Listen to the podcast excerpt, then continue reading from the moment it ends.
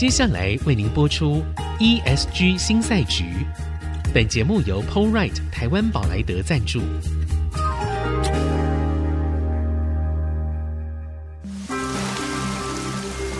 这是企业永续的世纪挑战。这是绿色浪潮下的供应链课题。再造优势前瞻的产业竞争力。欢迎加入 ESG 新赛局。掌握先机，创造新局。欢迎来到 ESG 新赛局，我是节目主持人、人工智慧科技基金会执行长温怡玲。呃，在我们谈过了总体经济的变化，谈到了整个产业版图的变化之后，呃，我想其实大家应该都可以了解到，能源会是非常重要的一个关键。所以，我们今天节目里面特别邀请到美商性能集思科技的副总裁黄义华 Eric 来到我们的节目当中，来跟大家问好。各位好，我是 Eric 黄。好，呃，那个易华的资历跟我们大部分的人都不太一样，他是一个非常严重跨域，好，就是严重斜杠的人哦。呃，其实他原本是媒体人，而且他的媒体是包括电视台跟晚报，好，然后还有杂志。但是后来呢，他忽然之间。他就转到了能源业，所以包括台湾很大的一个集团，好，然后呢，包括全球一个非常大的集团，他在这些集团里面担任总经理、处长跟技术长这些职务。那基本上呢，他就横跨到整个工厂的自动化，然后包括能源的管理，还有演算法的开发，其实也就是我们说的 AI 的部分哦。那他同时也是很多重要的委员会的委员。好，或者是 leader，好，那所以我们今天呢，特别请他来到我们的节目里面，要从他的角度哦，来帮我们看全球跟台湾，然后科技跟能源，好，以及能源管理跟我们现在所说的这些碳排放、净零碳排中间的关系哦。那我想首先哦，因为 Eric 是在二零二一年的时候回到台湾来的，他有很长一段时间是在中国。好，那所以呢，基本上我们在台湾看到的事情是这一两年忽然之间大家都开始谈 ESG，它忽然变成显学了。然后呢，我们通常会直接看到的就是净零摊牌的问题。好，那因为你长期在能源啊、技术服务业在任职哦，所以根据你的观察，你觉得啊，台湾的产业，我们目前在面对这个问题的时候，好，我们有哪一些比较大的挑战？然后如何解决？如何解决是一个。巨大的问题啊，对，所以我先把它放到后面再谈。好，首先我们可能先回顾一下，大概在这几年呢，ESG 的这样一个主题赢得大家的一些关注，最主要的原因呢是。它看起来创造了很多商机，正如我们现在在看到的很多这个绿色商机，各式各样的这些服务。我觉得你说的很中肯，是大家都在抢这个新的机会。呃、是是是、嗯，但是今天我在想这件事情的时候呢，我们看到的这些商机呢，可能我们只看到一部分。我们看到的事情是说，有很多人很积极在做这件事情，然后这些事情呢，来自一个很强烈的需求。这个很强烈的需求呢，一个主要的原因是在欧盟开始会有这些碳关税。是。那台湾在这个部分呢，实际上并没有落后很多。实际上，在大概在十几年前的时候，嗯、台湾其实环保署就已经开始在很积极在做这件事情。是。然而那时候呢，它比较像是一个良善的愿望与政策的规划。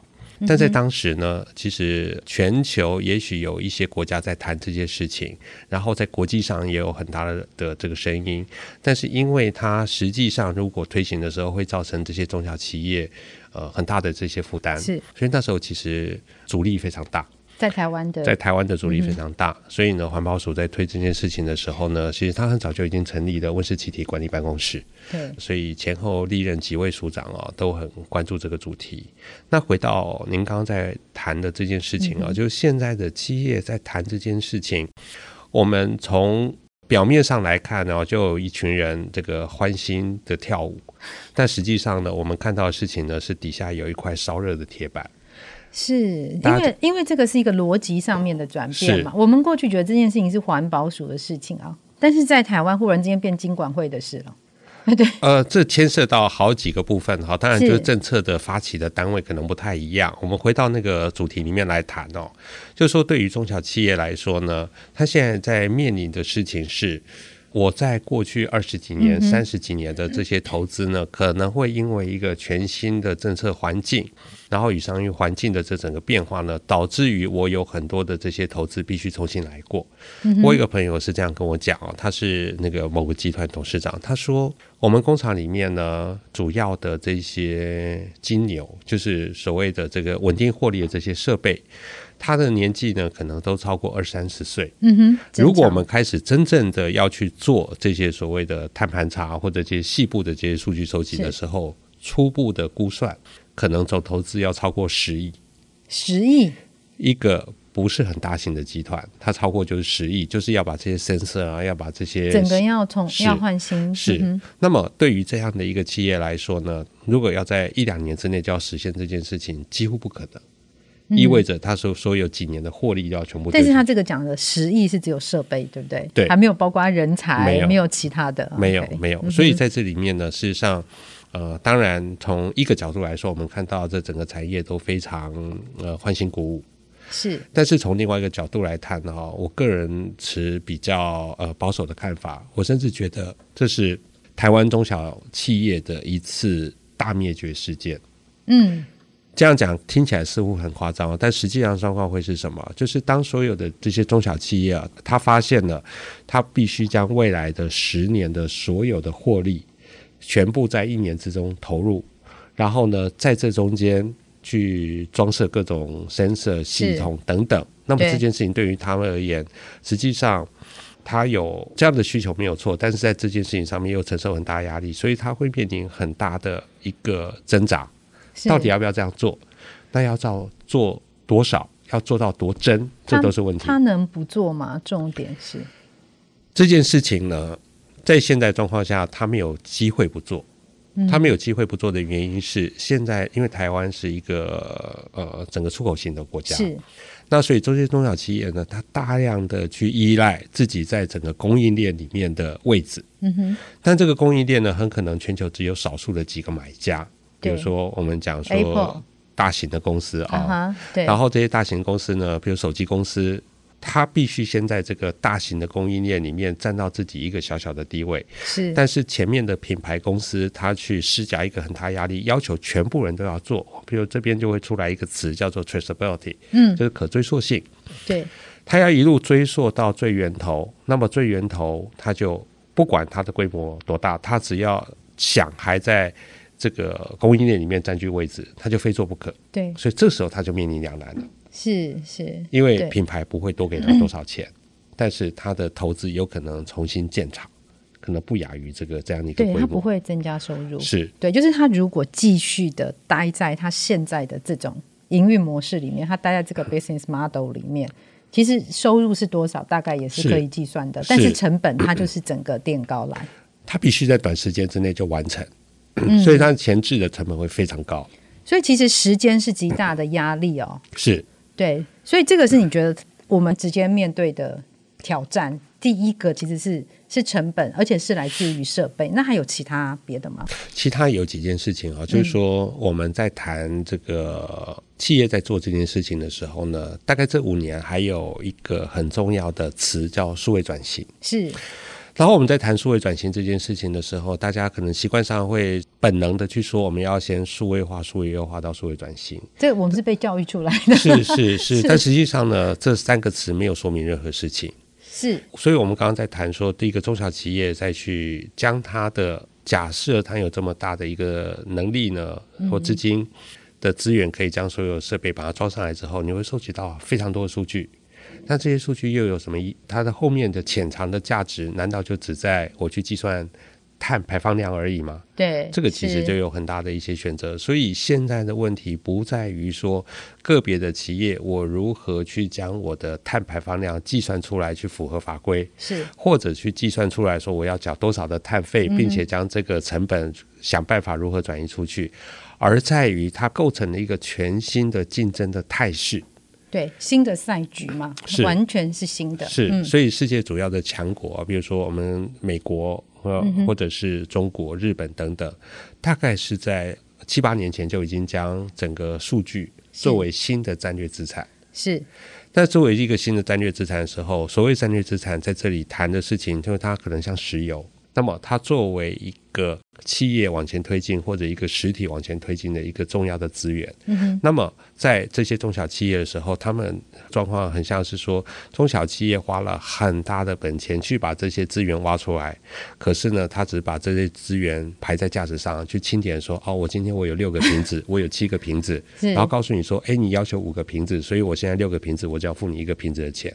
但是在这些瓶子里面，其实都是非常珍贵的资源。是，所以我们其实，在谈到近零碳排。然后再延伸到我们整个中小企业现在所面临的状况啊，那我想有一个很关键的重点哦，无可否认，二零二三年是一个景气一定是往下走的一年哈。我想我们在节目的前面也请了孙明德主任来跟我们分享哦。那这些事情究竟应该要怎么处理？我们有什么样的解法？好，那中小企业经营者应该要如何面对？我们休息一下，待会儿再继续回来。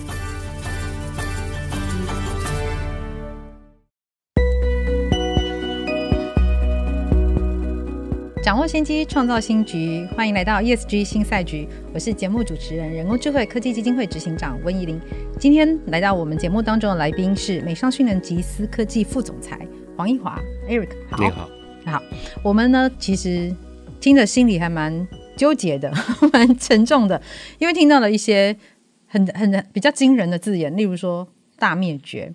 好，例如说，我们或许也看到了一个中小企业，当他要去符合这个 ESG 的对于这种净零碳排的要求的时候，他光是资本支出，好，他光是设备的更新，他要在一年可能就是要花掉十亿。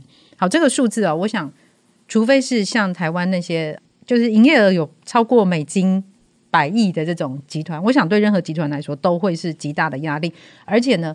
其实你获利并没有增加。如果在旧的模式里面的话，那在我们上一集节目最后，其实讲到了一个数据，等同于过去时代的这个石油。但是我想哦，可能要再说明一下，石油跟数据最大的不同在哪里？石油就是你用了，你烧了，好，你提炼了，接下来呢，我就没有了，我就是等着你的废弃物啊回收啊再利用。但数据不是这样哦。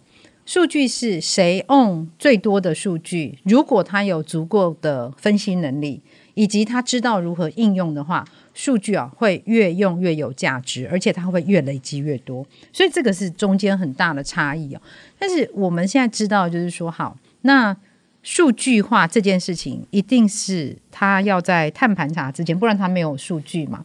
好，那但是这个数位化，就是 Eric 有谈到。对，我们通常这个，哎，我就是把它数位化了之后，其实我不太知道它要拿来干嘛用。我可能就只是拿来说，哎，你看 ESG 有，我总共这些碳系数是多少，它可以算出来。对，所以这样的情况到底会怎样？我想举一个例子啊，可能比较生活化的例子，可以让各位更有感觉。这个其实是很像，我有一个。开了一家餐厅，我有个厨房，然后这个厨房里面呢，也许我们在对顾客号召是，我们可能是非常平价，或者非常营养，或者非常美味。但是今天呢，有一个从外面跑进来一个集合的人员，然后集合人员告诉我们说，嗯、我不想管你的价值，我也不想管你的美味，我只想管你用了几个橘子，然后削了几颗苹果。嗯，然后呢，再从这些苹果与橘子里面呢，去计算你对于这个食品产业或者人类文化的价值。嗯、好，那所以这件事情就会碰到一个状况，就是假设我是一个米其林的美食餐厅，是，然后呢，我用了五颗橘子，三颗苹果。然后另外有一家餐厅呢，这个路边我们叫路边摊哈，路边摊，我用的也是五颗苹果，一颗橘子。也许在这个数量上我们是等价的，但是我们所带来的价值是不一样的。对，这是一个，就是我们现在在做碳盘查这件事情呢，就是我们去做了这件事情的时候，它实际上能够带来价值呢，不仅仅只是说我去点数而已，嗯，而是在这个点数的过程里面呢，我们去厘清了我们在所有的整个企业活动里面，每个活动里面产生什么样价值，而那个价值在现在的这种操作方式里面呢，不太容易被凸显出来。嗯，我理解，因为我们现在就是 ESG 啊，或者说净零碳排，这是一把刀啊，挂在我们前面。所以现在就是说，我要通过这个刀阵的时候呢，哎，你就是要符合这个标准。所以我现在什么都不管了，我现在先把这件事情做完。好，那其实是可惜了，因为我们或许可以趁这个机会，同时可以做很多事。但是要怎么样同时去做很多事之前，我想要请教你一个事情，这也是在我心里面啊很久的疑虑啊，就是说我们通常像在现在，因为二零二三欧盟只是试行哦碳边境税，那没料到美国忽然之间超车啊，它二零二四是正式就开征了。所以啊，这因为就是成本负担嘛，这个我们知道。所以现在啊，我们听到很多名词，有什么碳权啦、碳费啦、碳交易啦，甚至好，比如说碳汇，就是那个外汇的那个汇啊，碳汇又可以分成什么蓝汇、绿汇各种汇。好，那对于大部分的企业经理人或者是经营者来说，其实是眼花缭乱的，除非他本来就长期在关注这个议题。但是这个，我想在台湾是比较少数，所以你会建议企业应该要怎么样着手？我想先从这些名词的厘清啊，这边也许我们可以从这边切入，嗯、然后我们可能会听到什么碳中和啦、碳精灵、哦、碳精灵啦、碳足迹啦等等，是这些词听起来都很高大上。但是如果我们把第一个字“碳”去掉了之后，嗯，它对我们而言是非常容易理解的。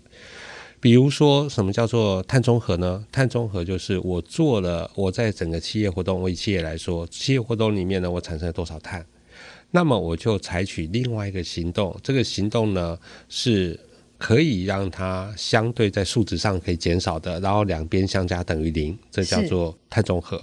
然后什么叫碳足迹呢？我们把碳去掉，足迹就是我走过多少路，做了多少事情，每一件事情都把它记录下来就做。所以我们现在在谈这件事情的时候呢，就会需要再去了解另外一个词哦，嗯、叫做二氧化碳当量。嗯哼，二氧化碳当量是我整个一百年间二氧化碳它所存在的这件事情呢，我们去计算，就是相当于二氧化碳把它当成一个基准量，叫做一。嗯哼，然后我们去计算呢，比如说甲烷可能是多少。可能是 CF 六，可能是多少？然后可能冷媒是多少？然后我们去计算说这件事情在这一百年之间呢，它会相当于带来多少温室气体的效应？是，所以在这件事情上面，我们才能够比较好的去评估。嗯哼，以现在来说啊，就是我看到的数字呢，是说在现在的人类活动里面，农业大概占百分之十四到十八。是，然后呢，你说碳量，碳的整个排放量的部分，嗯，然后呢，所以在这件事情上面呢，我们就会去想说，那去计算，我们一定选择的是我们讲投资报酬率高的嘛。如果这件事情减少，能够让我们减少多少的碳，嗯，相当于多少的碳的这件事情的时候，才去计算。这个其实就变成是我们采取的路径，然后回到刚刚你在谈说有这些名词呢，把这个“碳”这个字拿掉了之后呢，其实它就是很单纯的字眼。